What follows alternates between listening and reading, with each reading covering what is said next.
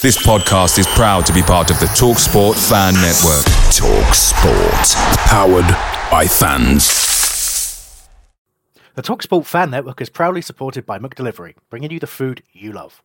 McDelivery brings a top-tier lineup of food right to your door. No matter the result, you'll always be winning with McDelivery. So the only thing left to say is, you in? Order now on the McDonald's app. You can also get reward points delivered too. So the ordering today means some tasty rewards for tomorrow. Only via app at participating restaurants. 18 plus. Rewards registration required. Points only on menu items. Delivery fee and terms apply. See mcdonalds.com. The Talksport Fan Network is proudly teaming up with three for Mental Health Awareness Week this year. Beyond the pitch, beyond the results, we're here to connect fans, getting them to embrace the highs and lows of supporting your club because we're not just fans, we're a team. With two in three football fans having struggled with their mental health, we understand that life off the pitch can present its own challenges. That's why we're committed to ensuring you have the tools to stay connected with your friends and fellow supporters. Take a moment to connect with your mates. A simple text or an open conversation can make a world of difference. And if they don't respond right away, don't hesitate to follow up. Let's all take a moment to talk more than football. Holmesdale Radio, Football Blogging Award Finalist 2015. www.holradio.net.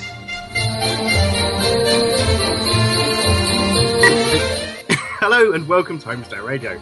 My name is Chris Hambling and I will be hosting tonight's look back at a massive week for Crystal Palace. First, we had the news that US investment US investment had been secured, and then the Eagles continued their magnificent away form by winning at Stoke.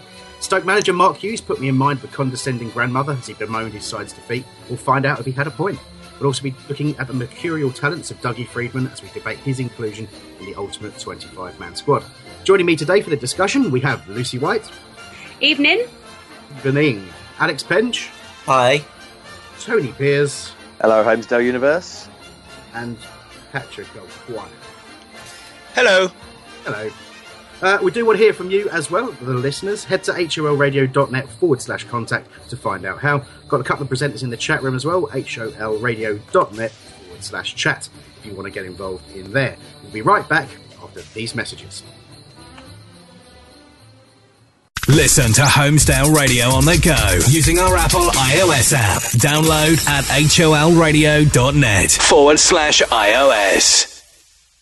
Every picture tells a story. Keep up to date with ours on Instagram at Holmesdale Radio. So, yep, just to remind you, coming up in a moment, it's created all, a lot of debate on Twitter and amongst the presenting team already. Uh, it's the ultimate 25 man squad, and this week we're looking at strikers once more. And Dougie has been suggested by you uh, to be discussed this week. Will we in him or will we bin him? Uh, some strong opinions coming in. Um, if you want to get involved in that, go to holradio.net forward slash vote to have your say. Uh, you can not only vote in or bin, but also support that with some comments. Um, some interesting votes come in so far on that, and um, I think it's going to be a very provocative debate. Um, plenty more to come up. In, in obviously, in a moment, we'll be doing the main body of the show, which is to discuss the win against Stoke. A fantastic win it was, uh, and always nice to get a sort of late goal, particularly if it's an absolute screamer like we saw. Very exciting news that the 18 month long discussions uh, about Joshua Harris and uh, David Blitzer investing in Palace have now come to fruition. It's, they are now uh, co owners. Uh, we'll be talking a little bit about the reported structure of that deal in just a moment. But uh, Patrick, you've got a little story. You nearly, uh, well, you should have bumped into them, shouldn't you?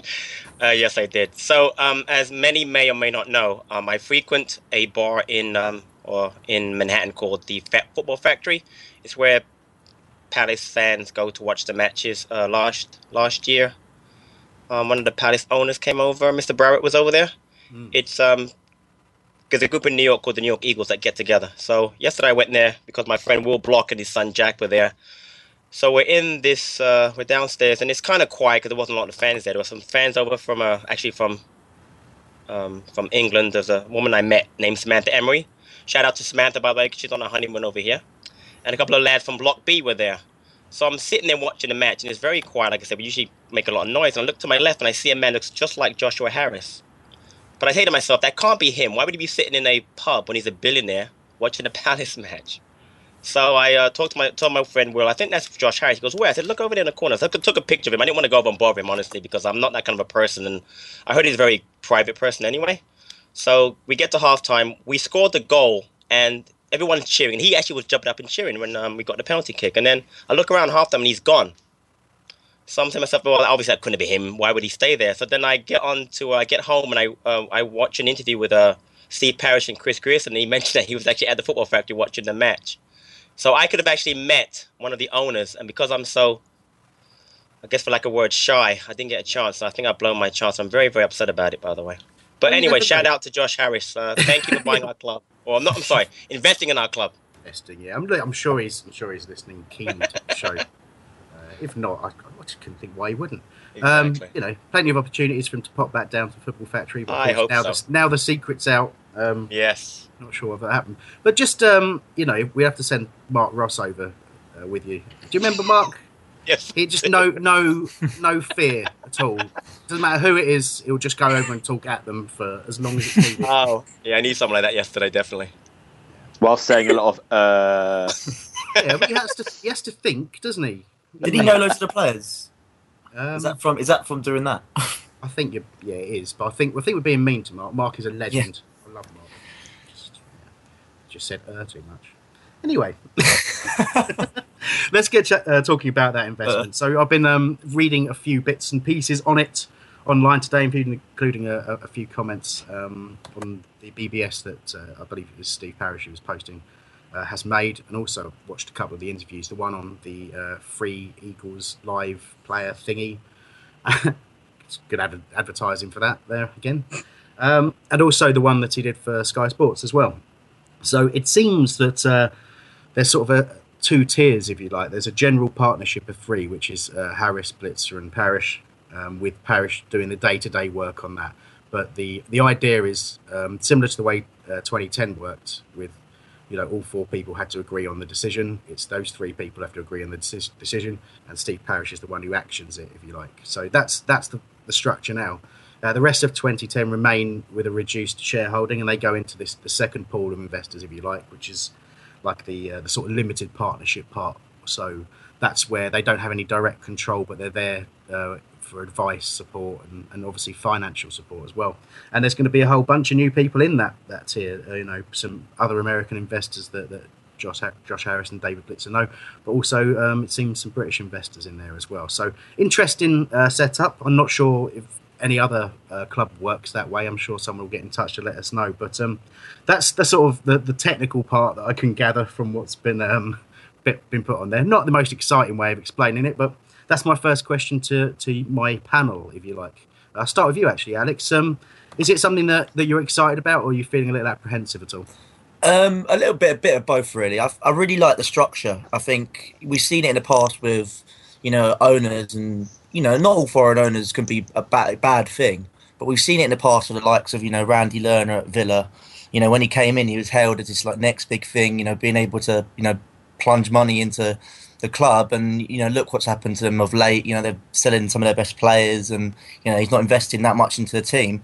Um, and I, I like I like the structure, you know, with Parish involved because it means that you know we've got somebody who, you know, has done a fantastic job over the past couple of seasons and has been instrumental to you know our recent success. And and first and foremost, he's a, a Palace fan, and and you know a passionate Palace fan and, as that. So having him on side and having him making the decisions makes me feel a lot more comfortable than us just having a you know a foreign owner that's just gonna treat it as his little plaything. You know you know sucking up all the TV money next year and and and you know not taking the club's best interests at, at, heart. And the fact that we've got that you know that injection of cash um, for the new stadium well for to improve the stadium at the moment is another thing which I think is a great a great a great thing. Because you know we need to you know build increase our revenues because everyone else is going to get this TV money next year. But the way you set aside from other clubs in the division is you know the the stadium and you know the VIP hospitality and th- those types of things. It's, And ma- so- it's match day revenue, and we're, we're Yeah. well behind on that. Uh, Lucy, your views? Um, I agree with everything Alex is saying. I think it's you know there is always going to be that sense of doubt and worry that it's all going to go wrong, and you you you think that they'll ruin the club. And I know there's been a lot of people thinking that. But I think it's a really exciting time for us. We're we're progressing so well, um, and this is a real opportunity for us to update the stadium, have a fantastic looking stadium going into uh, Europa. um, if if we get there, you know, we as much as I love Selhurst Park, it's dated now, and if we're seriously thinking about being contender, contenders in Europe, we need to have the stadium for that. And I just think this is a real positive for us. Yeah, and the, the ambition's important, isn't it? It's important to be ambitious and to put the right infrastructure in place. And I know Steve Parish has talked about missed opportunities in the past, mm. but it's, I think it's that past hangover, you know, where we've, we've been promised things in the, before. You know, the Goldberg takeover was massive, and everyone thought this is going to be this is going to be it for us. We're going to take that step, and it went horribly wrong. And we had, you know, promising times under Simon Jordan as well, where, where it all went horribly wrong. So, you know, understandably, people are apprehensive. Uh, Tony, what's your, your opinion on this? I'll just echo what the others said. And um, I think also, as you said, the infrastructure is the most important because a lot of the money that we've got from the TVs and that have gone into players and recruitment. And we're going to have to keep doing that if we want to progress as a club. We need to recruit players. Players cost a lot of money and they're increasing cost as well and we haven't been able to put too much money into the infrastructure, and this allows us to, you know, improve. We know we, if we want, it's not like a couple of years ago when people were saying, "Well, forty thousand, that's too that's too big a stadium." You know, we're probably more realistic thirty, just in case you know things go awry and we have an empty stadium. But now it's like, well, actually, we're trying to establish ourselves as a top half Premier League club, so we do need a decent infrastructure, we need a decent stadium, and hopefully this cash will help us to do that and and evolve as a club. That's yeah, very very good point. Uh, Patrick, I deliberately left you to last because you were on Twitter, and I noticed. So, uh, but obviously you're you're very keen. You've well, you've always uh, pushed this as a as a big positive for Palace. I take it you obviously still see it that way. Definitely, and I want to come a bit a little different perspective, Chris. Um, because I live in America and I've been here for a long time. Um, I kind of see things a little differently because I um, the way American sports works is not the same as English sports. So people are concerned about the two teams that um, Joshua Harris and David Blitzer own. One of them is the New Jersey Devils, which is a hockey team, and the other one, the Philadelphia 76, is a basketball team. And both of them aren't doing, uh, have not done great last couple of years since they've been bought. But the thing is, in this country, it does work when teams don't do well. We have a draft system where the worse you are, the better you get to draft. So eventually, those teams will turn themselves around. In fact, this year, the Devils actually playing a lot better hockey. So from that standpoint, don't be so concerned if you are about how the performance of the team they're doing because they're doing they're doing fine. Um, infrastructure is what Harris really focuses on, and um, both teams have you know got newish stadiums, and um, that on that side is working very very well. Uh, secondly, is that I like the fact that Parish is going to be in charge. He mentioned one thing I like about his uh, interview yesterday with Chris Grierson. Again, he's mentioned that don't worry about it. I worry enough for everybody because he knows what he wants to do with our club. You know, he's taken us forward from 2000 2010. Um, we've come so so far, and I like the fact we're putting the money we're getting from from these investors. They're not buying the club; they're investing in the club. That's the big difference between taking over a club and you know and investing. We're going to put into things that we need most, which is the academy for one, which definitely needs a lot of money, and obviously the stadium. So from that standpoint, I think we're in really great shape. And the fact, honestly, that these gentlemen spent a year and a half kind of kicking the tires on our club, getting to really get into our ethos and what we're all about, and then decide to buy the club. I think that's a fantastic thing, and I think honestly, this is the best thing that could ever happen to our club. Okay, well, obviously, very very positive. I'll, I'll talk a little bit more about the, um, you know, the perception of fears and, and, and that kind of stuff in, in a moment. But Lucy, you got some stuff in the chat room there. Yes, uh, Booted Eagle has said the extra money for the stadium, infrastructure, etc., will give a lasting legacy for this period of recent success. Um, and then John Program Seller has followed that up with exciting times, guys. Her and Booted Eagle said, "Yep, on and off the pitch," which I wholeheartedly agree with. Yeah, yeah, it's almost uh, too good to be true. Uh, last little bit, uh, Tony, before I, move on to maybe some slightly less exciting parts of, of this deal in terms of, you know, everyone's talking very positively about it. And I do ultimately believe it's a positive thing, but there are some, some concerns to talk about. So, uh, what, what's your view um, you want to add? Well, I did see an article uh, online. I can't remember where I saw it that said that, agreeing with what Patrick said, that the teams that these two guys have got um, aren't necessarily performing on the pitch, as it were, but they are. The, the infrastructure from top to bottom um, has massively, massively improved, and it, it'll only help to propel the club. And I think that's what's important for us. You know, we've got a good team now. And as we've said, if we can improve the inter- infrastructure and make it more modernised, then that can only be a good thing. And it's, it's also quite nice that you know I, I, think the estimated worth of the two of them is, is something like four billion pounds. I think that makes us one of the richest clubs in the Premier League because I know even Tottenham's owners are only worth just over a billion. Well, so, yeah, I have, to, I have, to, correct that in the, in the sense that's their personal wealth. It doesn't make us a rich club. It just makes us a club with rich owners. That's there's a slight difference. Oh no, I get that definitely. No, I get that. But it's the same with the other clubs as well. Like Man City, they've got the richest owners, but it's not within the club. But if you take City, Chelsea, and Arsenal out, I think Man United as well.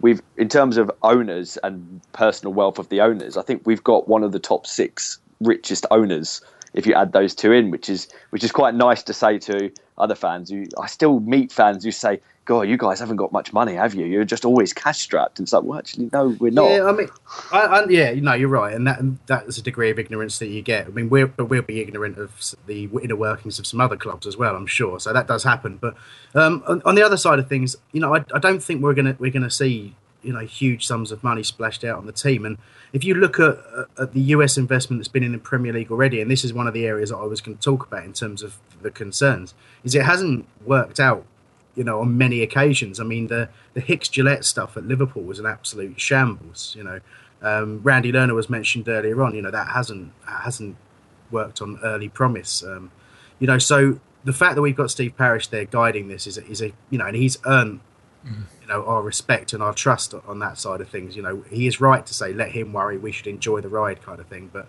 you know, you do you do look at how. I mean, ultimately, every, you know, it's not a clever thing to say this, but you know, it's an investment for, for money, and we've just got to hope that the fact that for the way football works, the best way for their investment to work out is for us to have sustained success, to have you know a club that increases in value by having a nice rebuilt stadium, you know, fantastic training facilities and an academy, you know, the top-notch facilities there, and to be competitive on the field. You know, all of those things are what add value to a football club. Uh, and we have to hope that that's that's the motivation of these investors, and I'm sure it is. You know, I, like I say, you've got to trust Steve Parish on that one. I've uh, got a few things coming in on Twitter, and then uh, we'll get a few of the, the last comments before we talk about the Stoke game. Uh, Carl Mortimer was saying that he just hopes that the name of the stadiums uh, stays. A lot of new stadiums have sponsored names, so fingers crossed. Uh, Brent Morgan, I'm going to have to slightly edit what he's written. Uh, how pants is the Britannia, though? It's nearly as bad as their old ground was. Let's hope what we do is much nicer than that. Uh, King Bees got in touch and said, uh, have been concerned for a while about the American investment from American, uh, sorry, about the investment from American billionaires. Since I'd rather have lifelong fans own football clubs and not rich guys who don't know anything about football. However, I trust the lifelong fans of CPFC 2010. Um, and that's uh, John's program has come up with an answer to that, saying this is where he thinks we've been a bit clever. Uh, we've not sold out. We've asked them to invest to be part of the change rather mm. than a takeover which uh, again, I mean, I suppose Alex, that's that's the mm. overall message at the moment. It is part, it is not a takeover, but it is a quite a significant manager yeah. managerial change.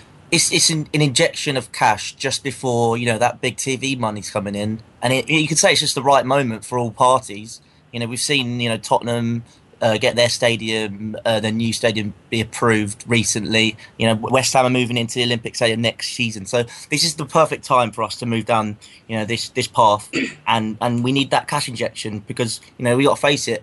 We haven't got we haven't got that cash for, to to improve the stadium, and with this investment and with the TV money in return being offered to to the to, to Harris, um, it, it it makes a lot of sense, and it's the perfect moment I think for it. You got Liverpool you know, as well. Yeah.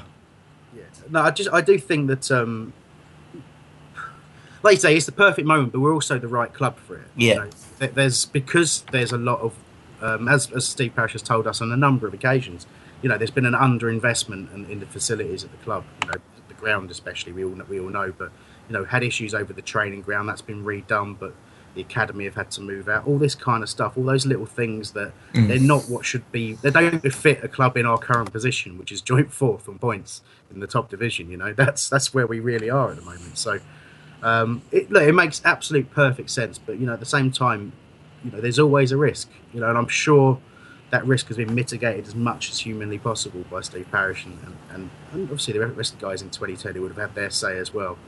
Um, so yeah, let's let's let's stay positive about this. It could be a huge thing, but I'm not expecting us to throw money around. I don't see why we would. I don't see why we'd change the formula that we've had so far, which has mm. been hugely successful. Uh, I'm going to leave that that debate there. We'll, we might come back to it a little bit later on, but um, yeah, thanks for all your comments on that one as well. But let's get uh, let's get stuck into the review of the game against Stoke.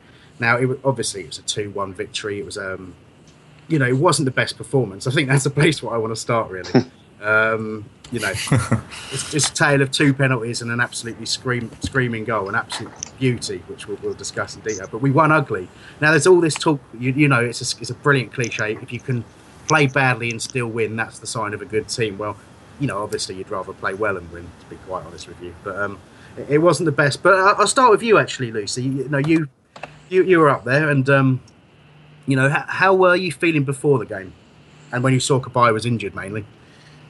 Um, I was feeling very hungover because I'd had my work Christmas dinner the night before. so um, yes, uh, I was. I, do you know? I I sort of I didn't feel really anything. I wasn't thinking, oh yeah, this is going to be one to win, or I just thought, oh, Stoke are doing really well at the minute. It'll be good if we can get a point. Let's you know see what what happens. I hadn't really sort of thought what the game would be like, um, and I was walking to the ground and I saw that Cabaye hadn't been picked, and I suddenly thought, oh, what's the matter with him? Why has he not been picked? What's wrong with him? Um, half your eye candy. Yeah, half my eye candy had been gone. What the hell? Um, but no, it was it was a great game. It was a really good game. We didn't deserve to win, but yeah, it was it was it was it was a great day, and um, it was a it was a good game to to witness purely From, uh, because of Chungy's goal. Yeah, well, exactly. It looked like the, the, I was gutted not to be there. The scenes mm. in the away end looked like the good old days. You know, going absolutely mental. It really, yeah. you know it was ridiculous. I mean, the HF set off a flare, and everyone was just going ballistic. It was it was really good. I mean, the atmosphere there was fantastic. Um, we sang our hearts out the whole time, as we always do. But I don't. There, there was something different.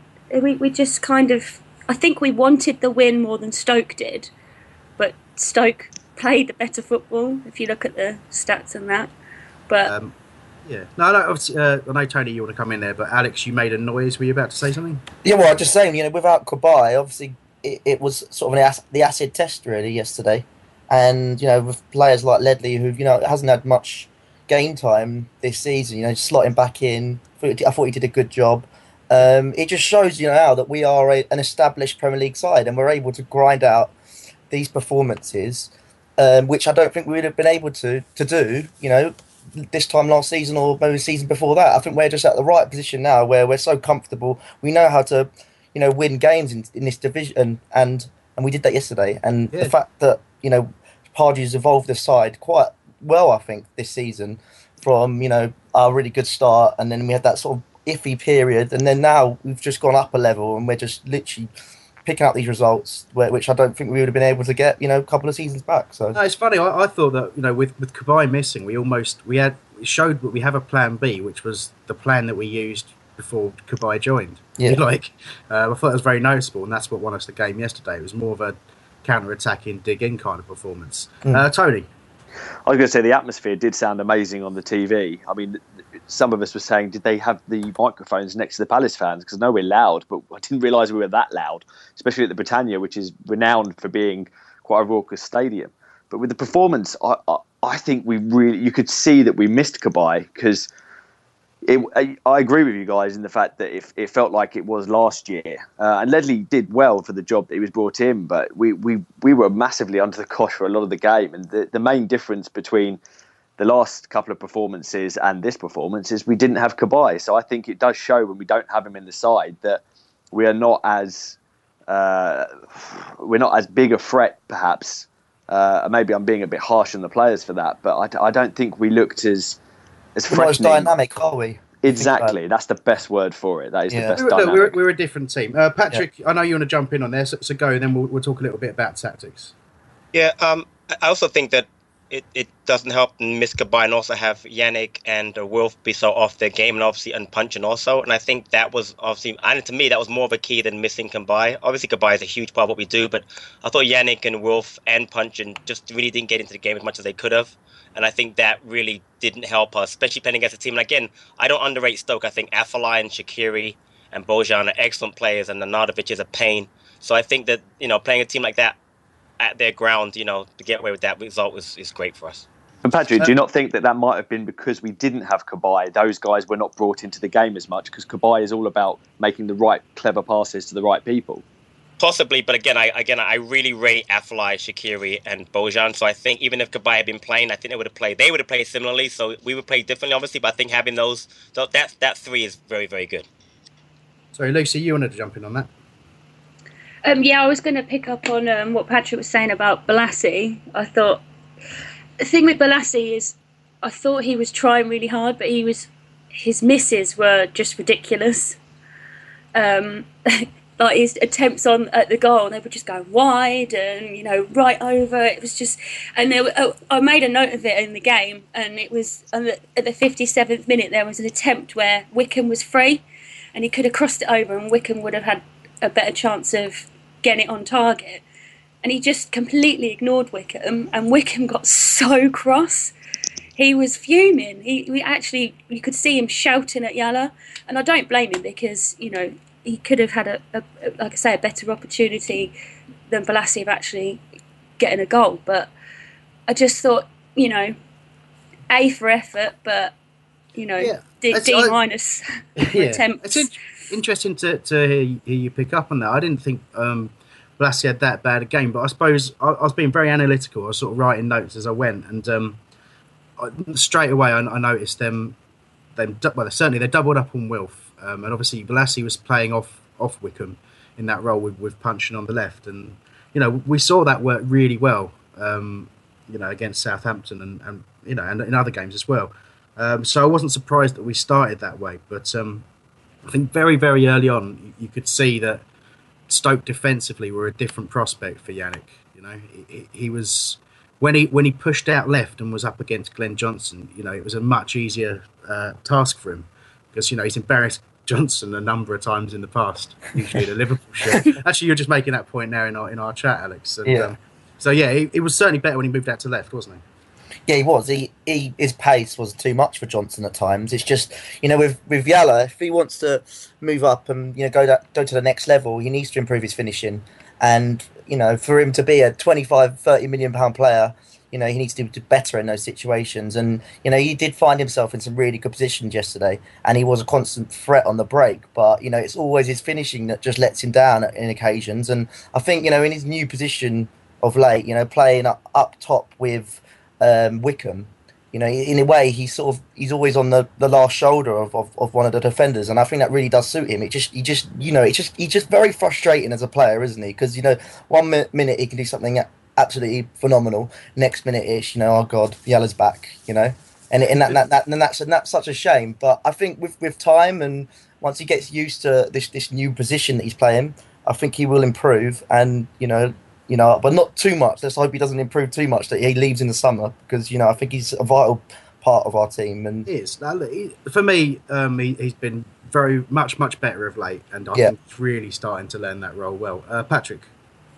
Yeah, um, regarding Bolasie, I, I, thought yesterday we played we played very narrow yesterday. I think we played a lot more down the Wilf's side, the right side, and I think Bolasie only came into the game when he moved more to the left hand side because Puncheon was started left, and I don't think he's touched the ball for like the first thirty minutes.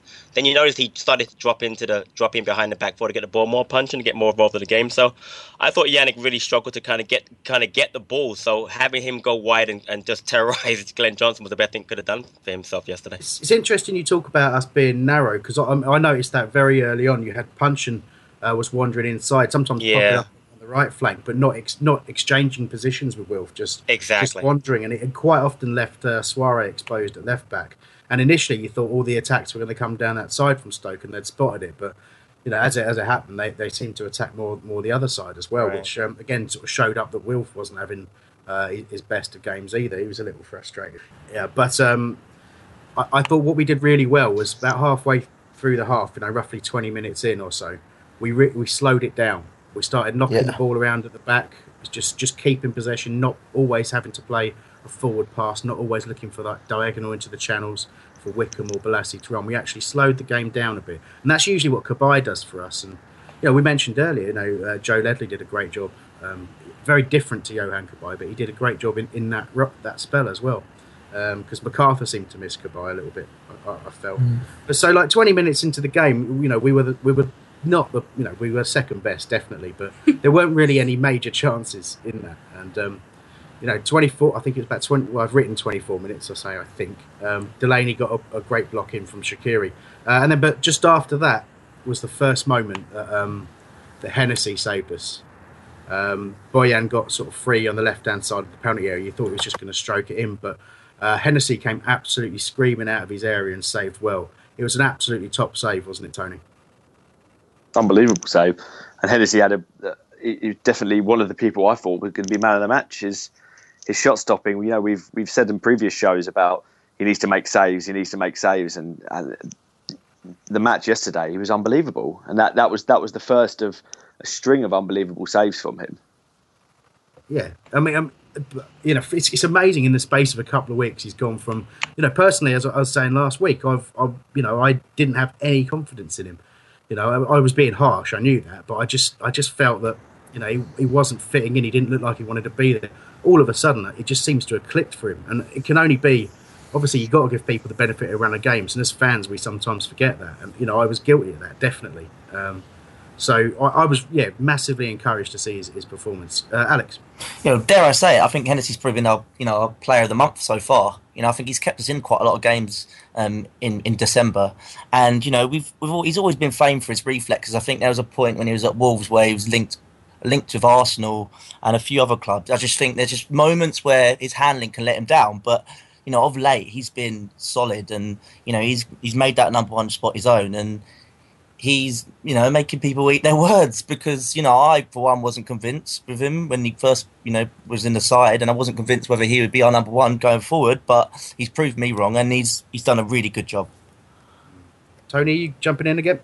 Yeah, I, I I think one thing I've noticed with Hennessy that he's really good at is the fingertip save, and I can't remember who said it over the last couple of weeks that uh, I think it might have been Terence that you wouldn't necessarily see Speroni do those sort of saves just purely because of his stature, whereas Hennessy he can be at full stretch and he takes up most of the goal. No, it's absolutely right. It was Terence who pointed out that you know our other keepers won't get there to, to those kinds of saves. Lucy. Yeah, I want to hold my hands up and say I was wrong about Hennessy because I was very much championing Alex McCarthy and thought he should be given a chance. And Hennessy's just proved a lot of us wrong. And I think that you know, he is going to be number one for, the foreseeable. Um, yeah.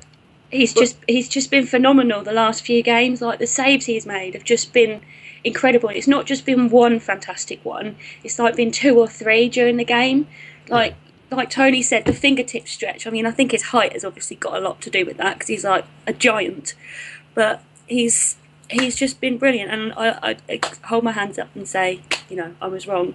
Yeah, what um, what's interesting about that to me is it's is that he has he has improved. It's not that you know we weren't wrong to point out that he seemed to be slow to get down to a couple of shots, you yeah. know, but but he's for whatever however it's happened, whether it's confidence, whether it's him just getting used to the players around him, you know, whether it's just simply that run of games, but he is getting down to shots a lot lot quicker. You know, mm-hmm. and just just before, as, as we're leading up to half time, there was an example of that where uh, Stoke hit the post from uh, Van Ginkel, I think it is, um, and um, it hit the outside of the post. But if, if, it had been on target, Hennessy was getting there. And mm-hmm. I, I, do genuinely mm-hmm. feel when we were being a little critical of him, you know, earlier on in the season, that's the sort of thing that he would have watched, just watched go into the net. And say maybe it's just rustiness from not playing, but he certainly has improved. And um, yeah, and he was a huge factor in us in us winning the game yesterday, definitely. Uh, Patrick, do you want to add anything to your uh, to your comments on Hennessy last time out? Thanks for the setup, Chris. Again, no, he's been fantastic the last three or four weeks, and he made some great saves. What I really liked about him personally has been the, the fact when he makes a save, um, he usually parries it to the side. We'd also, we, I know, remember Terence and I both criticized Alex McCarthy for parrying a lot of the shots, unfortunately, back towards the um the attacking player. But I noticed yesterday, two of the saves that he made, actually, one I think Ward ended up clearing and the other one he put yeah. to the side, which is you know which is great, and that's what you need to do. And the second thing is, I actually think that he's benefited a lot from the back four being more stable. If you've noticed, we've had Ward, Souaré, Delaney, and Dann for like the last five six matches. And I think that's really made a big difference because not only do they get along, you can just tell they get along, but the fact that they just with Damo blocking shots and, and Dann commanding in the back, and I think Souaré and Ward have been playing better of late. That's really helped Hennessy go to another level.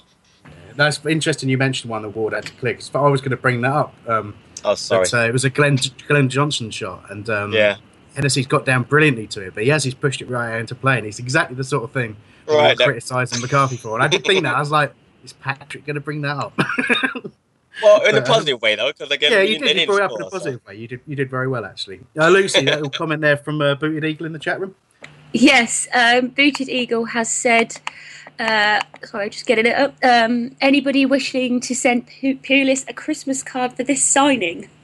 As in regards to Hennessy? No, um, just for no. me. no. you wouldn't get one. Thanks for leaving, Tony. Have a nice Christmas. but he was quite close to signing, wasn't he, in the um, summer?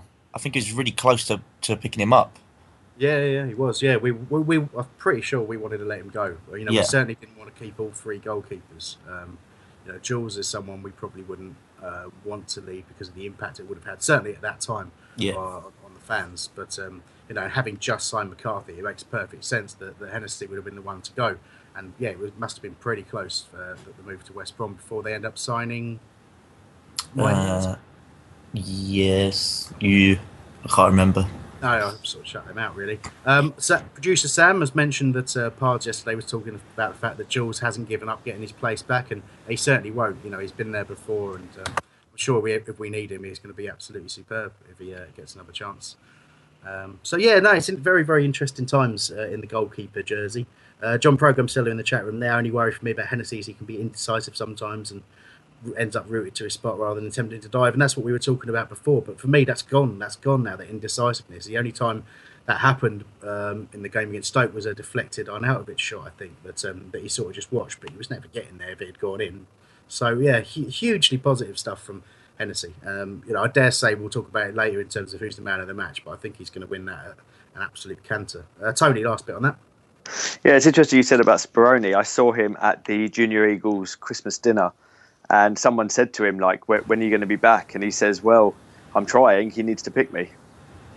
Yeah well that's interesting. Who who uh, who on this uh, in this in this virtual studio should we call it that? Who who would drop Hennessy for Speroni now? Say me. Not even me actually. You're not even Patrick.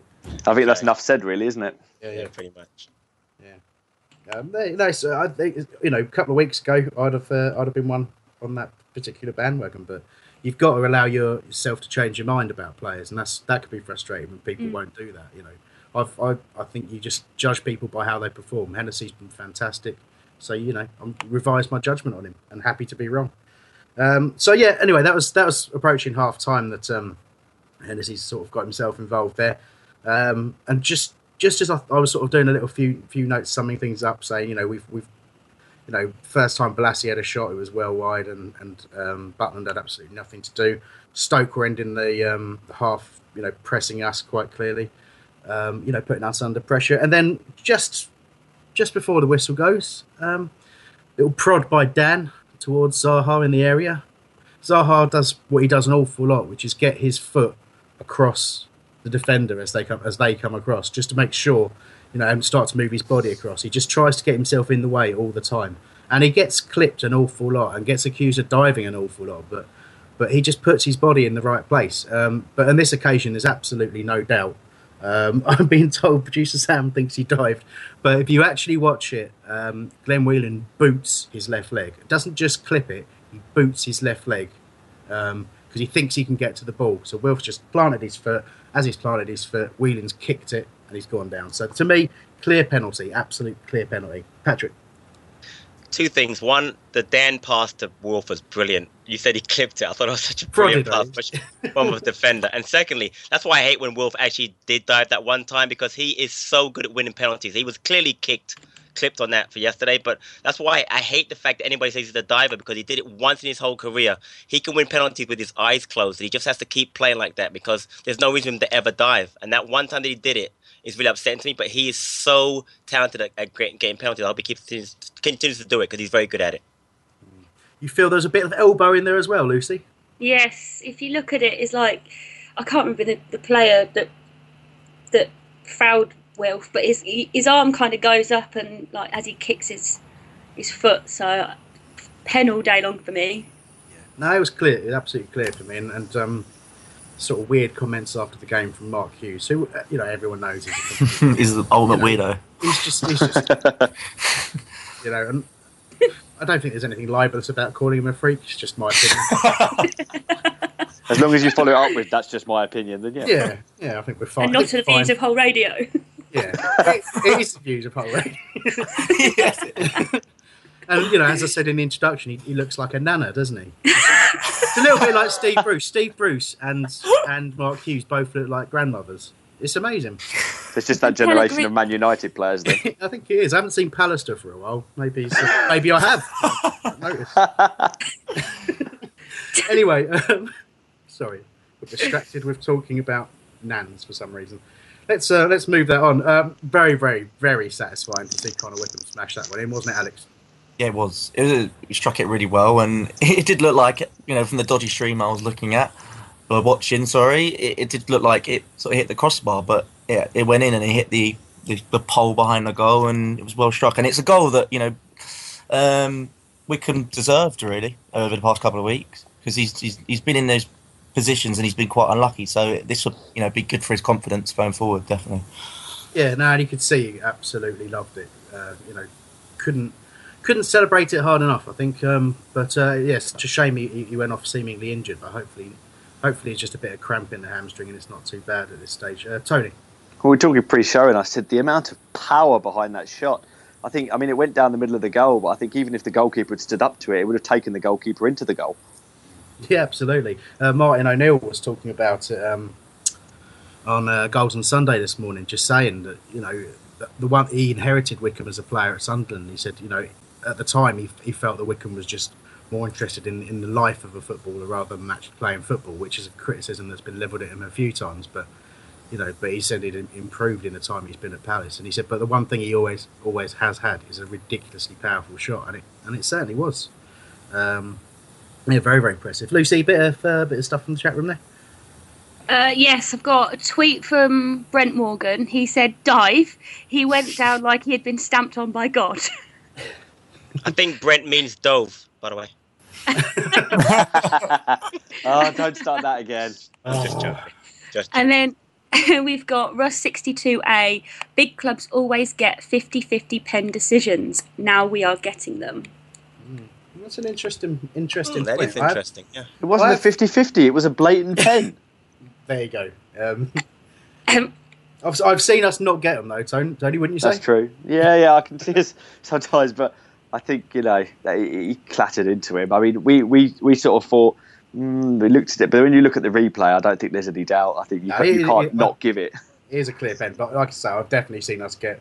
Well, I've seen more clear pens not given for us, particularly against teams like uh, you know Man United. And, Did anyone did anyone notice the absolute panic in Wilf's face as he turned round as if to say, "No, no, no, I didn't dive. I didn't dive. Don't give me a yellow card, please."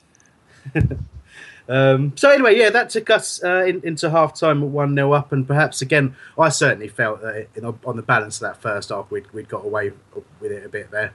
But you shouldn't underestimate how well we defended. You know, the two centre backs in particular were just absolute rocks in there, and that continued for the rest of the game as well, uh, despite the one aberration from Damo, which we'll get to in a bit. But um, so uh, into the, we were kicking into the wind in the second half. Formation shifted uh, to a uh, 4-2-3-1 for the 4-4-1-1 uh, to try and deal with Stokes sort of uh, overrunning the middle of the pitch.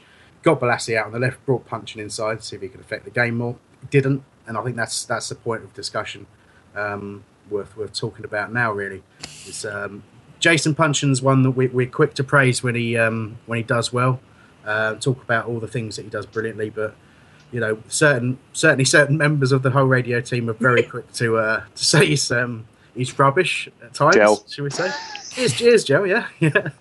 But um, Only gel. certainly, but um, certainly, I think he, we're getting to a stage now where, where Punch is is is been going missing in, in a lot of games. You know, um, I, I always defend a player, and I don't think that there's any lack of effort on his part. I think sometimes he can get caught up with the frustration of losing the ball instead of winning it back. I think that's a fair criticism that some people level at him, but I don't think there's any lack of effort on his part. I just think it's not really working for him at the moment, and maybe as we, we talked about in the past, he could do with a spell out of the team.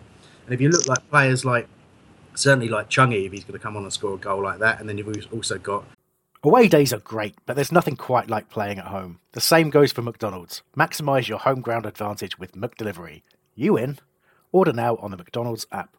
At participating restaurants, 18 plus, serving times, delivery fee, and terms apply. See McDonald's.com.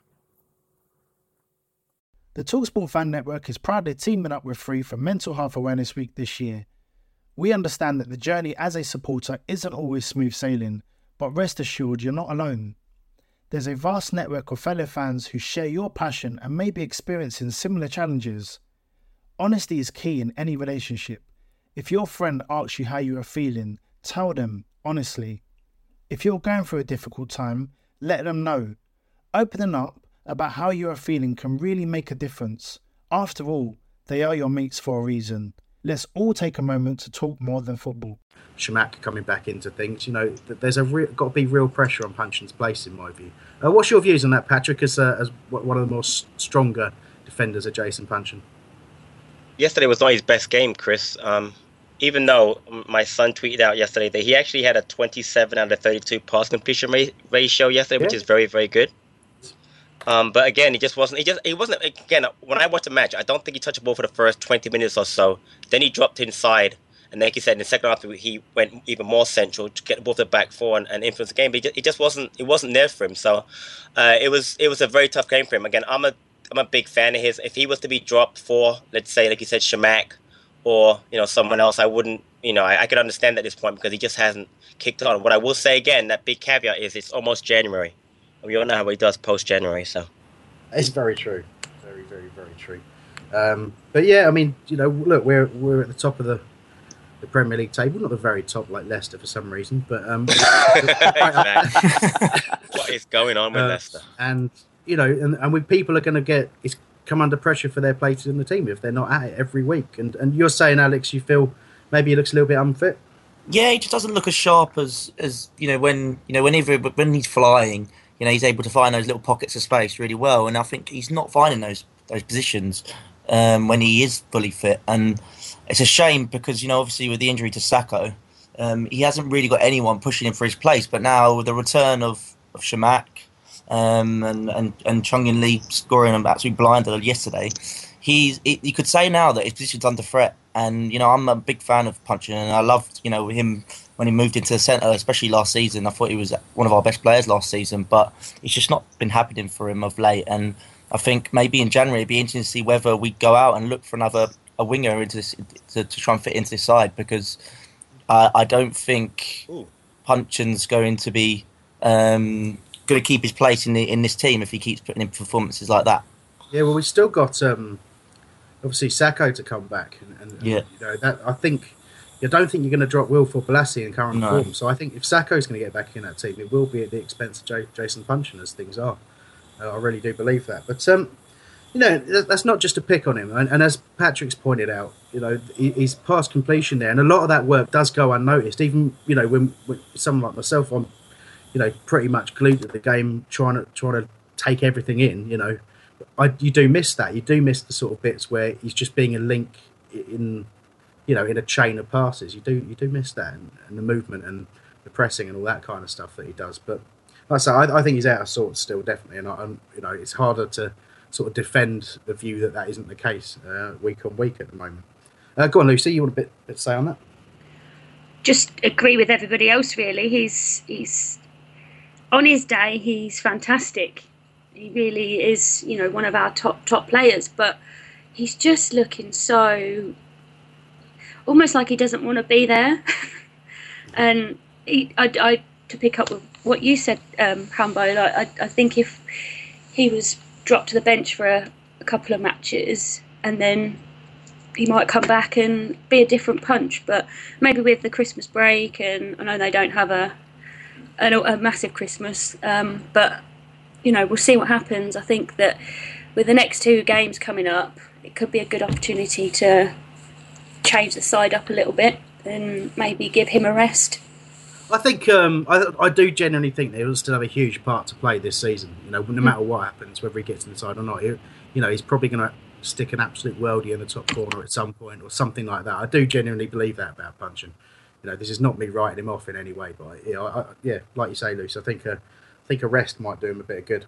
Um, so yeah, um, obviously changing formation that was pretty much matched up Stoke, and um, but they still kind of added, uh, sort of were, were, putting us under pressure. There was a bit uh, just before the hour mark where Yannick beat about six players, but with a bit of a letdown of a finish, which again is something we probably said a number of occasions about Yannick. But we, have talked about him.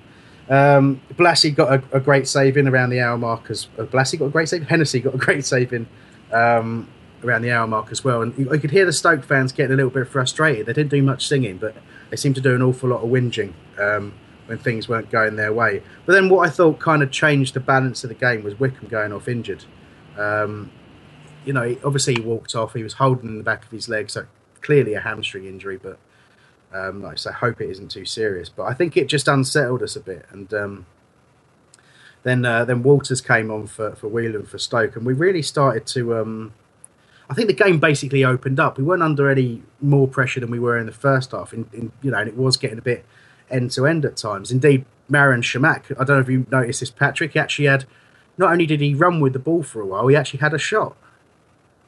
Yeah, um, I didn't notice it, and I was actually quite shocked because that's not something he normally does. But um, I actually I liked the um the um his introduction to the game yesterday. I think the more he gets, you know, some playing time, the more we're going to probably end up using him.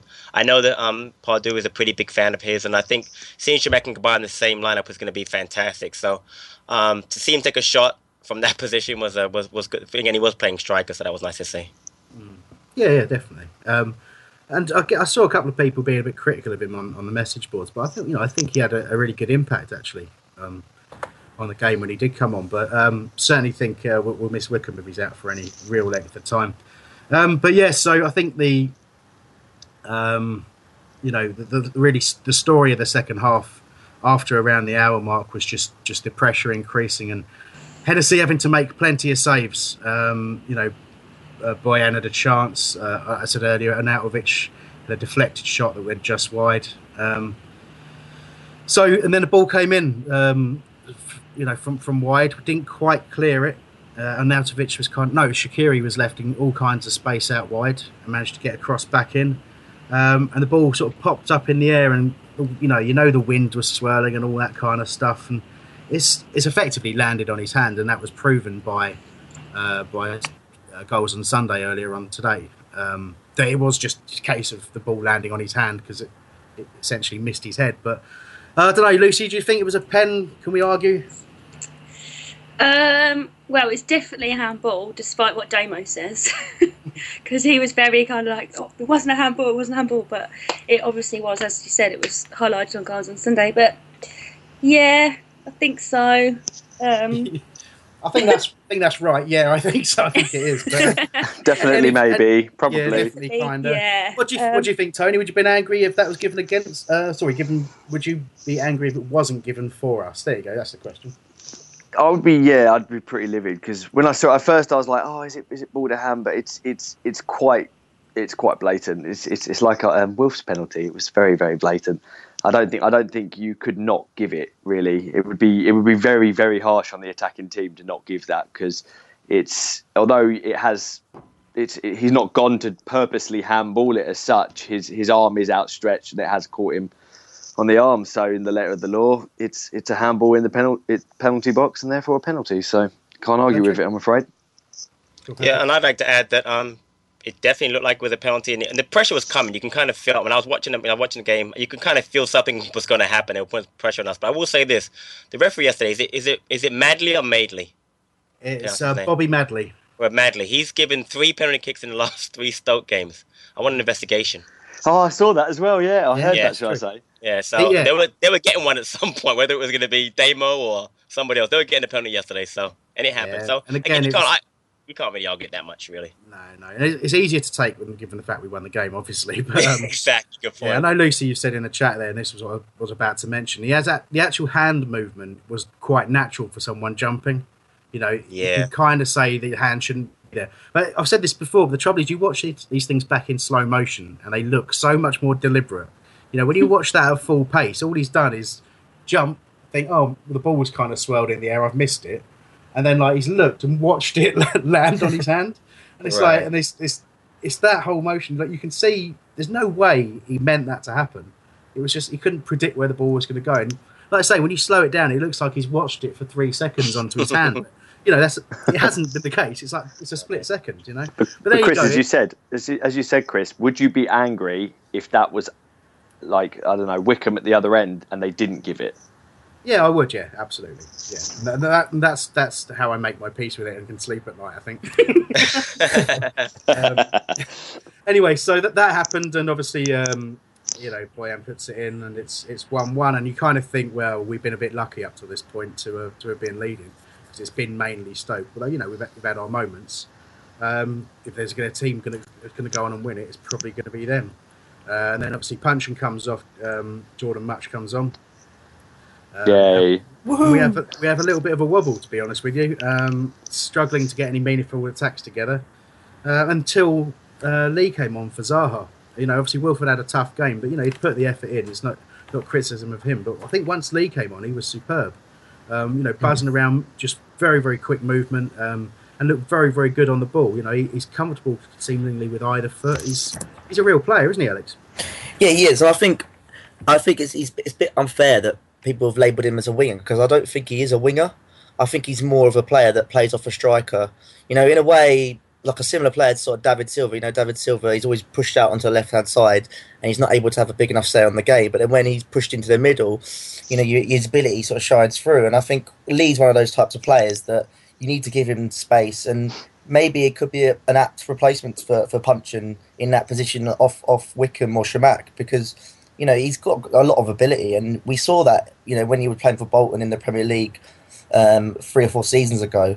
That you know he he's got really quick feet. He's he's intelligent, and I just think that he's the only thing that's not going for him is he's, he's quite lightweight, isn't he? And uh, yeah, he just he once he builds on that and he's able to get a run of games, I think he'd be great for us. But it was a tremendous goal, you know, really instinctive, just you know looped it around the goalkeeper, and it was a fantastic goal. So you know, fair play to him, and I'm hoping to see a lot more of him in the coming weeks. Yeah, hopefully he will get more of a chance. Uh, Tony.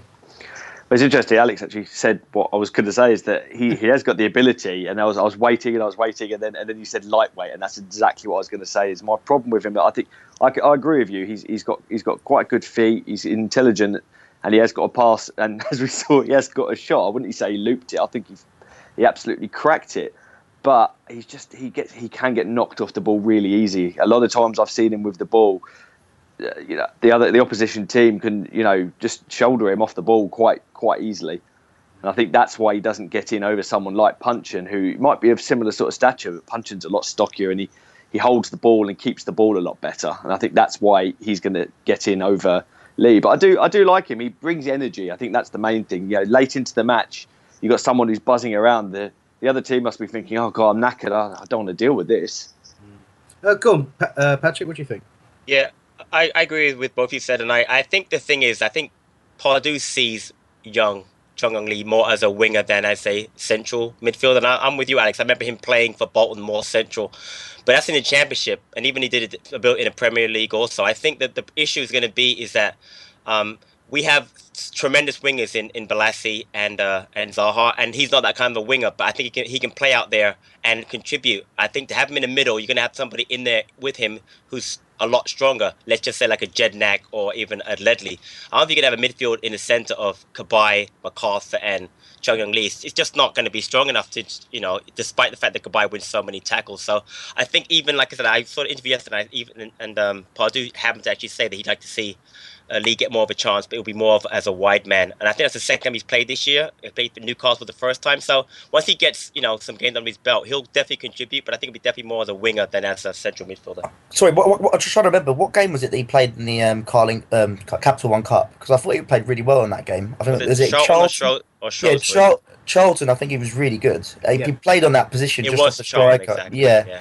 And uh, I think he made a few assists, and you know he was quite good on the break. We're saying that everyone played well, really, because that Charlton team was just dismal. But he, he, he, he, he, he looked really good that evening, and, and it's a shame I haven't seen him since because he could have been quite a good impact He- there. But He actually got an injury, didn't he, just after he'd that hurt. game? Yep, Uh, yep. I think it was a calf injury. Um, he, he has had, you know, a couple of injuries while he's been at Palace. He joined obviously with a with a fracture in his leg, um, and then you know once he got fit, obviously he, waited a long time for his chance. And, and people quite rightly say, you know, why have we gone out and signed this this guy who doesn't play? He's taken up a squad place. Well, you just saw why.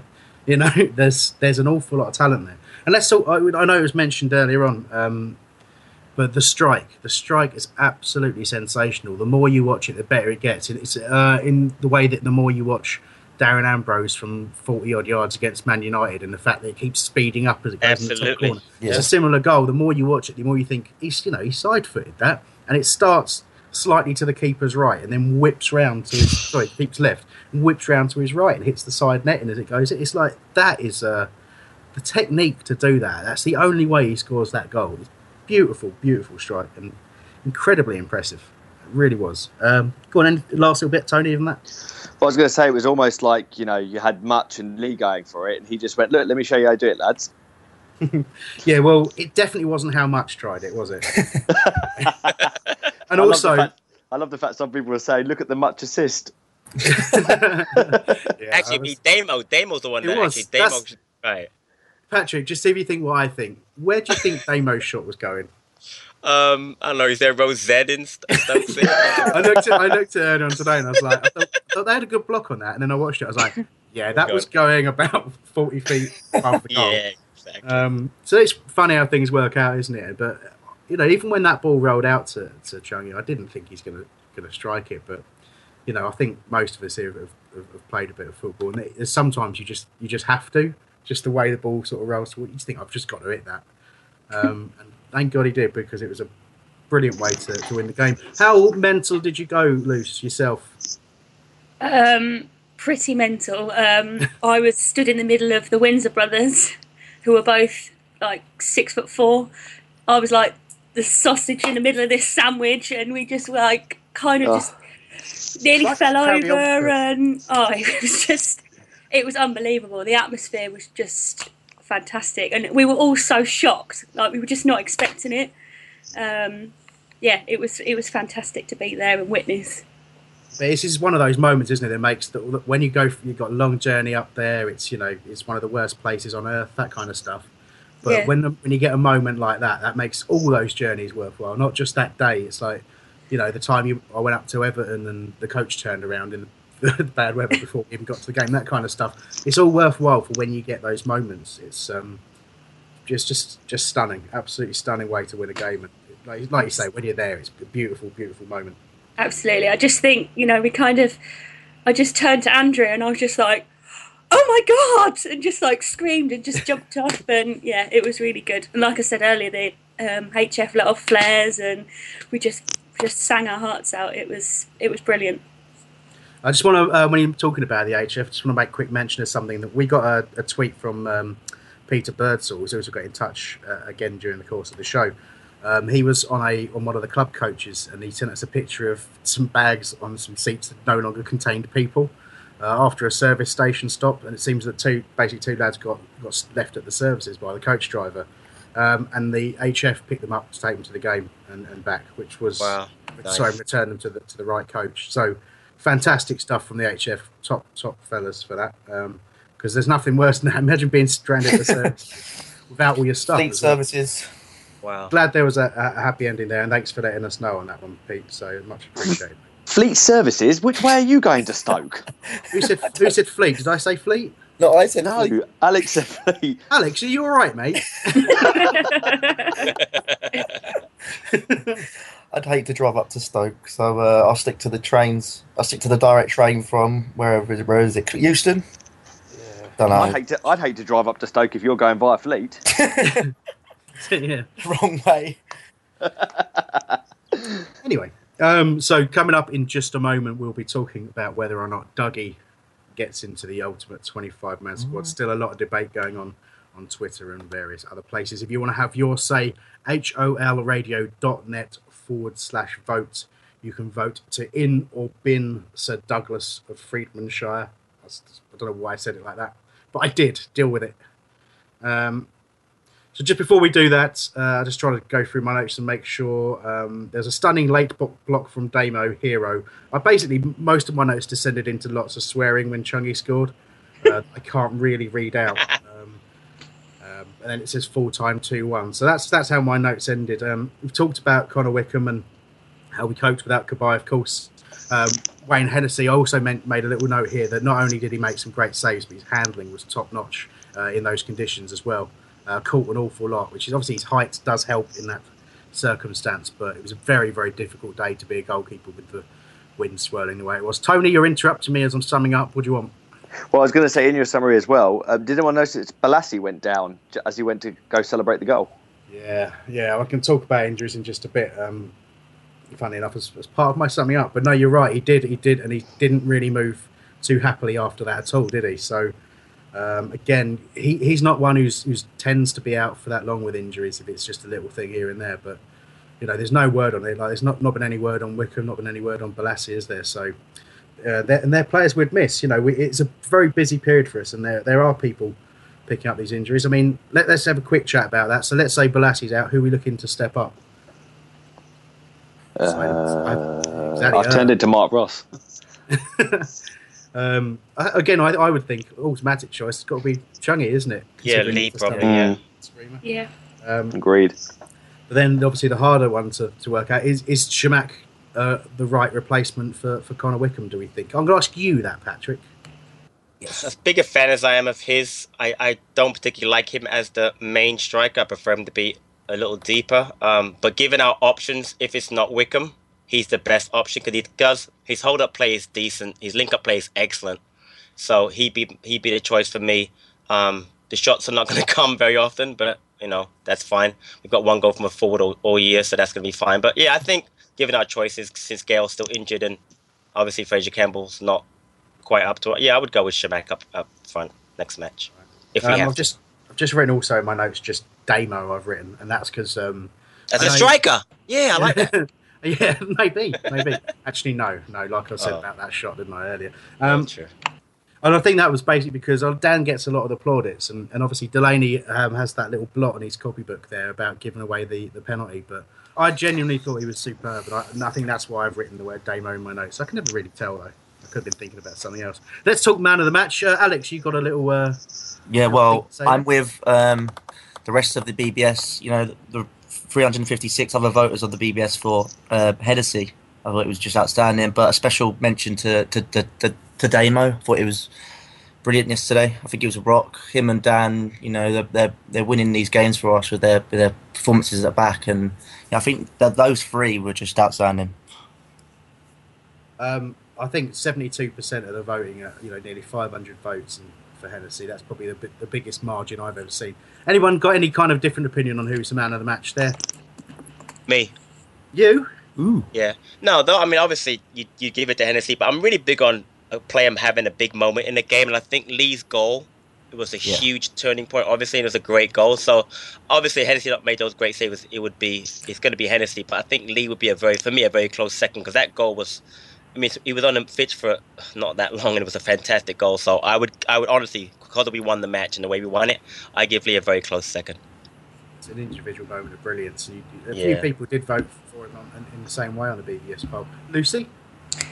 Um, I'm going to say Hennessy fan of the match because I just thought it was brilliant. But I just wanted to mention James McArthur because we haven't really mentioned him, and I just thought he was a bit of an unsung hero yesterday because he was missing Cabaye. I thought, but he just, he just every game he just gets stuck in, and I just, I, think- just wanted to give him a little mention. No, I think it's a really good point you make. You, like you say, he did miss Cabaye and he couldn't play his natural game that he plays when Cabaye is there, he had to kind of do a few different things. And you know, he was the one who got forward quite a lot to, to see if anyone was going to cut back to him, which they largely didn't well, when we got forward. But you know, he did. He had moments of that game where you know he seemed to struggle to keep possession and all that kind of stuff. But with him, he just never gives up. You know, it's it's always everything's done with the maximum amount of effort. And you know, when he does give the ball away, you know, he gets it back.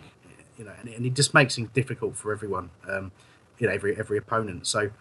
Um, yeah, you're, you're right to bring that up. You know, we've talked about him before. Obviously, seven, you know, seven or eight out of ten every single week without fail. Yep.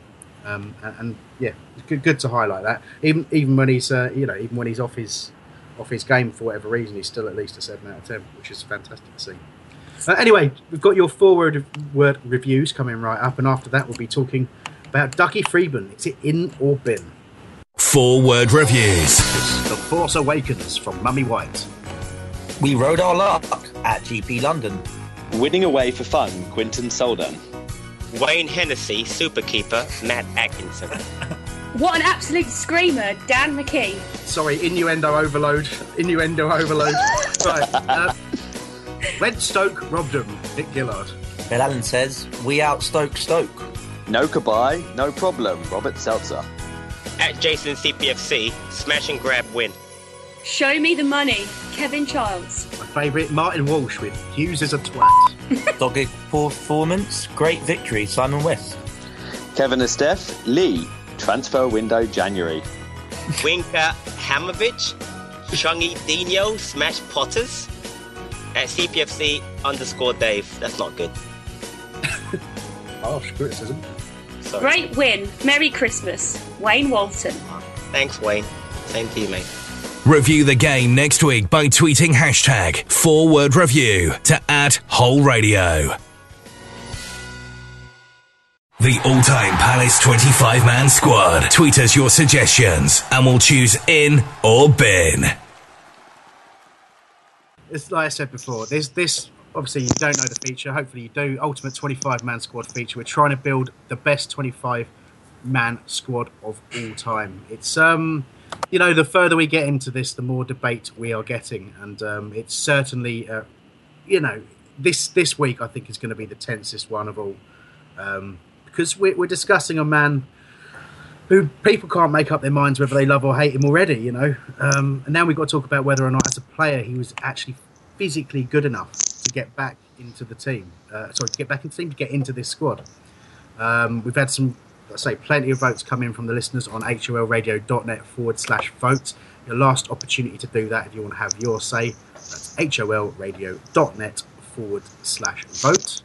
Um, but yeah, um, so we're going to hear from the panel on what they think. Obviously, majority of people listening to this, I think, would have seen Dougie play for Palace at least one of the occasions that, um, that he was part of the club. So uh, that's that itself kind of uh, has been overshadowed, if you like, by by what happened by as Dougie the manager. But I think again, a lot of people, maybe myself included, have kind of made their peace with that since we've um, moved on to, to bigger and better things. And um, you know, I, I kind of wish Dougie well uh, at Nottingham Forest. So it's, a, it's an interesting situation, a lot of emotion. Um, I'm going to pick up on a few uh, Twitter comments that we got in earlier on, and I'll have a look on Twitter a bit some more. Um, who is this? This is Elias of Holmesdale.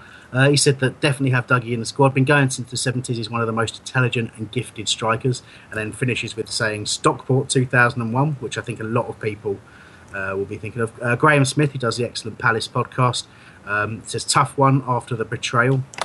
Uh, Rickers has said uh, in for me, he's in uh, CPFC legend and walks into that squad. Uh, CPFC said supporters, um, 100% in, scored crucial goals, helped develop young players, and turned Clinton Morrison into a goal machine, and then broke my heart. Which is a terribly sad way to end. Um, last couple of these, Mark uh, Smethurst has gone for he has to be in the squad, score goals at important times, or we forgetting Stockport away was my hero in my teens. Hashtag in. And Tim Green has gone with got to be in the squad purely as a super sub. Great footballing intelligence, not so much when it comes to career choices. Um, few there in the chat room, I guess, Lucy? Yeah, there's a few comments. I'm just trying to read them. Uh, John Program Seller says Dougie is a legend as a player, whatever anyone says. Uh, cool Eagle 89 said Dougie scored good goals and was very clever player who created loads of goals for Clinton. And then King B says, will always be a legend for as long as I live. Scored plenty of goals and gave me some great football memories from my childhood. But King B goes on to say, however, I voted Bin because I still say Peter Simpson should be in the 25 Ultimate Squad. Well, there you go. Um, Peter Simpson is, is scratching the surface of um, the number of people you can think about. Certainly, um, our conversation during the week with Clinton Morrison, he suggested that if he wasn't in there, he was going to perform some sort of violence on us. so we'll, be, we'll, have, we'll have Clinton on to talk about that a bit later on. He is from South London as well. He is, yeah. No, I've, I've slightly exaggerated that. He was he would have been upset, shall we say, if um, if he if he wasn't voted in. And um, obviously, Clint's one of my all-time favourite players as well. So I'll, I'll, be devastated if he didn't get into the into the squad. But it's not just him. There's been there's been countless forwards. Um, my brain has gone absolutely blank. We were talking been talking about him all week. And my, yeah, Chris Armstrong was another one that was. Uh, was quite, and obviously we had uh, Budgie Byrne, who I never saw, but so the older, AJ as well. Uh, AJ's already in there, mate. Do you want, oh, I'll is he? What, oh, quick, uh, just so you know. someone, someone, hasn't been listening. I know, I listen every week. yeah. Um, so in, in, in, the forwards, we've got two spaces left, and we've got Wright, Bright, and, and AJ in there at the moment. Okay. So yeah. if you think about all the all the players we've had up front, I mean Gareth Taylor. Um, That's funny. sorry. I, someone, I noticed someone actually voted for him this week as well, which made me laugh. He's just like the worst strike I've ever seen in my life. But um, uh, Sam Boyle there mentioning Swindlehurst. Producer Sam. Oh, so there's just you know it's it's going to be a tough tough couple of uh, couple of decisions here. So we're talking about Dougie. Um, let's get our own our own views on this. I'll start with you, Lucy. Actually, um, bit hero worship for Dougie, but does he make it as? Bear in mind, we're talking about a 25 man squad. We're talking about ability. Um, we're not we're not talking about you know. Well, I suppose you are we talking about you know what he's done for the club? I suppose that's your decision to make.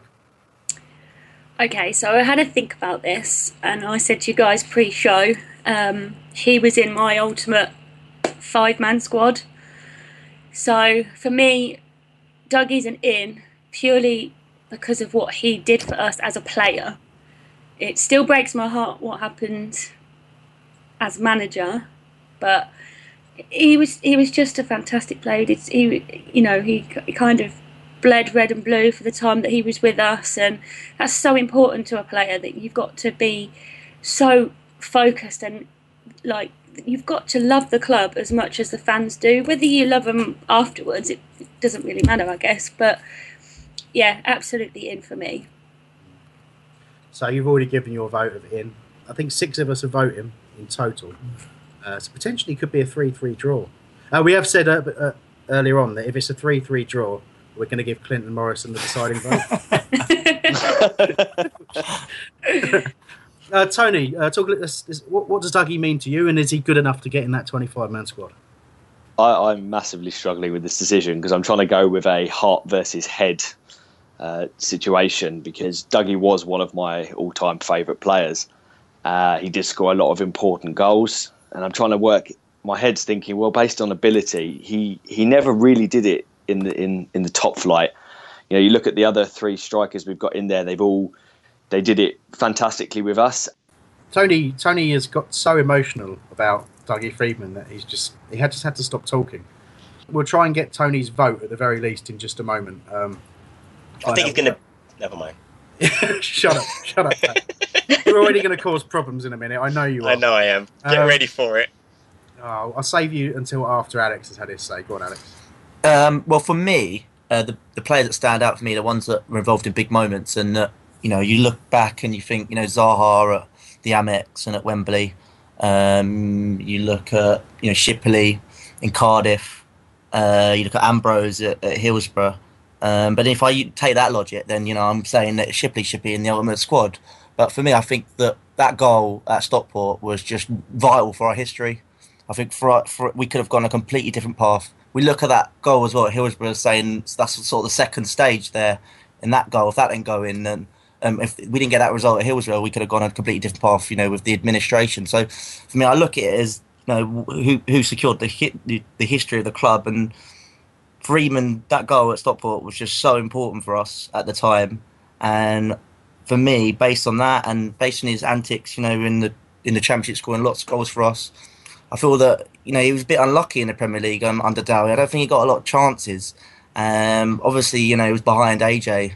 Um, AJ was phenomenal that season, but there were moments where it would have been great to for, for Freedman to be more involved in, in that season. I think maybe he could have proved himself because you know he was quite a good talented all, all round forward. I think he held the ball up really well. He tremendous finishing ability. Um, and if if it's between him and Clint, you know I, would have to go Freedman. But you know, sorry, dagger to my heart, mate. Um, on, so you, have got to call it. You've got to call it uh, in all bit. But, but then saying that, it's like you know Johnny Byrne just just reading stuff about him and reading about Peter Simpson. I think it's difficult to justify a place for, for Freedman in this in this squad because um, you know we've only got two spots available. So for me, it's a bin, but a reluctant bin because without him, you know, we might not be talking now. You know, we might not be talking. We might be. We might might not be. You know, still around as a football club. So for me, so important to our history. A tremendous player, but unfair that he's got so many other great players in front of him. Well, controversial stuff from Alex there. Um, are we going to get more controversy from Mr. Patrick Okwano? well, there is no doubt that Dougie was a tremendous player. Um, he was a very unique player. I like the way he played. He did. He wasn't the, the tro- prototypical striker. He had uh, something about him in the way he played, the way he passed. His movement was excellent. I think something I really liked about him is that his movement they try to teach some of our younger players. Like I heard that Jake Gray plays a lot like uh, Dougie Freedman in the way that he moves, and I liked him playing that Stockport game. I remember listening to it on the radio here over here in, in America on BBC World Service. It was a great moment, a signature moment. I mean, it's something that I'll never forget. And that and, and Alex said that kept us that kept us going.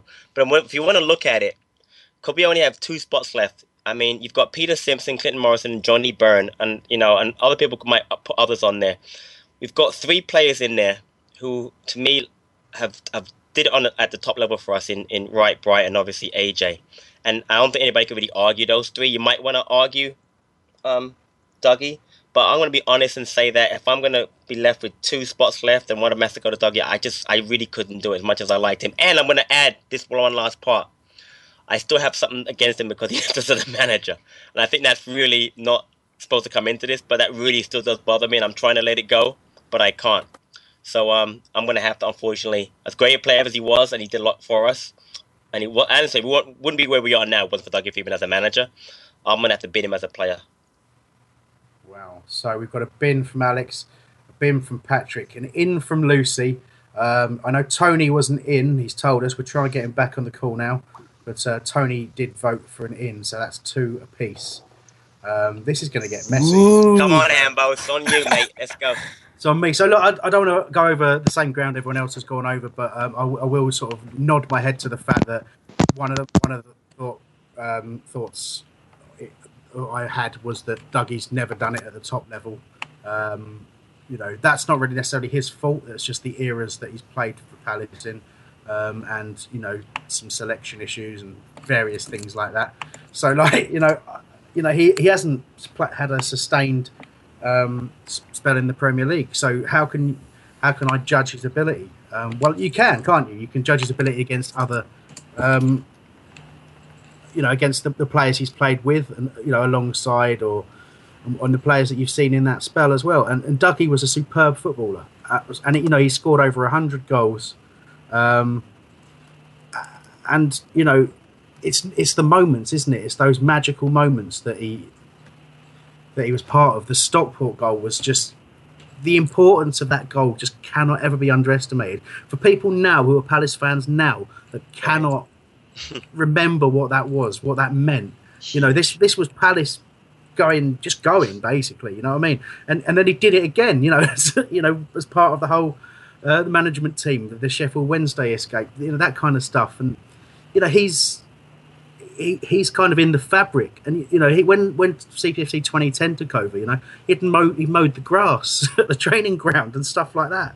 You know, he did did everything for the club. And yes, he, he made a he made a bad decision. He was offered a huge contract by another club, and, and he just decided that he was gonna he was gonna follow that and, and take that opportunity because he was still considered a rookie manager at Palace. You know, and and to be fair, you know, he, would had a horrible run, barring those last magical eight games that we talk about. You know, um, uh, you know, as manager. So again, and he, he was a rookie, uh, and, and we've seen since that he's managed some difficult situations in, in Bolton, now and now at Forest. But you know, it, oh, I, I, I'm I am desperately trying not to say my decision. Say it. Say Um, it. so look, that's my thought. That that's how great he is as a as a footballer and as a person. You know, he he was superb for us. I'm trying. I only the point I'm stuck on is: is he a better striker? Is he, does he deserve to be in that squad ahead of Clinton Morrison? You know, I'm talking about. You know, Cl- Clinton is one of my all-time favourite players. Uh, You know, because he was just he was deadly in a Palace shirt. You know, um, scored more goals, of course. Um, just, um, and, and I've just got so much time and respect for Clinton Morrison. The fact he came through our youth system, all that kind of stuff. Oh, and then and then there's you know Chris Armstrong was mentioned. Armstrong was a superb striker, absolutely magnificent striker. And then even then you go back, and we'll, we'll, we'll talk about these in a bit. There's loads of stuff in the chat room and on Twitter uh, from, from the um, fans of a bygone generation. They're going to hate me for saying it like that. I just couldn't get the words out. I'm sorry. I'm sorry, Mike Timms. But he was saying, so no, no Johnny Burton, please change from all time to Premier League era. And that's what we're talking about. It's Ooh, very tough. Yep. when you when you talk about players that you haven't seen. But again, you look at the scoring record of Peter Simpson. There's a lot you can tell from that. From you know, you, there's a lot of research you can do. There's a lot of logic you can apply to say that you know, obviously, all time he's got to be a great striker. Johnny Byrne, the, the way people who saw him play talk about him, you know, the, the esteem he's held in, that tells you everything. You know, it's it's so it's so such a tough choice. So if I'm I'm going to say that there are there are two spots left, and there are more than two strikers better than Dougie Freedman, I think. But what I'm going to do is I'm going to go and check the listener votes uh, and see how the listeners have voted. the listeners have voted for an in. Uh oh. So I've got basically, so we've got three for in, two for bin, and it's down to me. I don't like this. I don't like this one little bit. Are you like Len Goodman on Strictly? Like your decision is final, and Yes, it should if you say bin or it's in, whichever, that's it. It's because I don't like the. Oh, well, I, well, that's exactly it. Because if I say bin, I could I could employ that tactic. Um, I'll tell you what. I'm going to do what I said. I'm going to go. I'm going to go with bin. Gut feeling bin. Uh, people will hate me for it, particularly Terence. I know. But what we've got is we've got a three-three there. That is a draw. So that is a neither here nor there. And I'm going to do what I said. We're going to get in touch with Clinton Morrison at some point over the next few weeks. and Clinton is going to make the call on that one. I love it. I love Uh, let's let's leave that one there for now. Thank you very much for everyone who got in touch. Um, keep those coming in as well. Uh, go to holradio.net forward slash um, contact and get in touch with us by uh, by email and stuff like that. Get your views across, and we'll see what we can do there. Um, so, wow, I mean, it's, it's left it a little bit out in the open, but that's that's the problem. That's what we're going to get. It's a, it's a wonderful feature that, that producer Tom came up with that's going to give me serious problems sleeping. So um, that's. Um, I think. I think we'll probably leave it there. I was going to have a quick bit of a discussion about um, how far do we think this team can go, but I think we're going to save that for um, for our Christmassy podcasts that are coming right up. Next game, of course, is Bournemouth on Boxing Day. Remains to be seen um, whether or not we're going to be able to pick from a, a fully fit squad. Don't know what those injury the injury situations uh, are at the moment, so it could be it'd be very interesting to see who, who lines up in that one, of course. Um, the next live show after today is actually not until the January the 10th. Really sorry to, to tell you that, but don't worry. It's just the fact that we're not um, we're not doing live shows. We will be doing podcasts. I think we've got a lot of plans for the Christmas podcast, so I think it's going to end up being a series of podcasts the way it's going at the moment. But a lot of it depends on time and availability of people. But we will, of course, be back uh, back live once the you know once we've had a little bit of a break. To be honest with you, on January the 10th. So keep your eyes peeled uh, for the announcements of the podcast. And of course, uh, I take this opportunity to wish you all a very Merry Christmas. Um, hope you're, uh, hope you have a good one. Hope your, your family enjoyed themselves, and all that kind of stuff. I sort of said it in quite a strange voice. Kind of got, uh, kind Sounds of a got bit the creepy. again. Yeah, I, got, I went creepy. Why did that happen? someone, can you, someone rescue me from this sort of creepy thing that I've ended up in? Yes, Patrick's coming over, everyone. Oh yeah, yeah, yeah, he is. Yeah. Patrick O'Connor. I Yeah, cannot wait Tactical to meet my radio family. I really So can't. exciting. So we're all going to meet up for the Swansea game. If you see us about looking sort of confused slash drunk, uh, do come and do come and say hi. Um, Exactly. We'll, we'll be glad to talk to you, uh, especially Patrick. Once he realises what we're all like, he'll be glad. Yeah, brilliant. Cheers for listening, everyone, and we'll see you again soon. Bye now.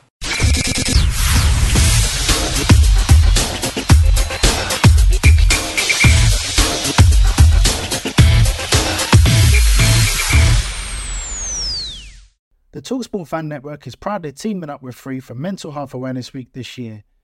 We understand that the journey as a supporter isn't always smooth sailing, but rest assured you're not alone. There's a vast network of fellow fans who share your passion and may be experiencing similar challenges.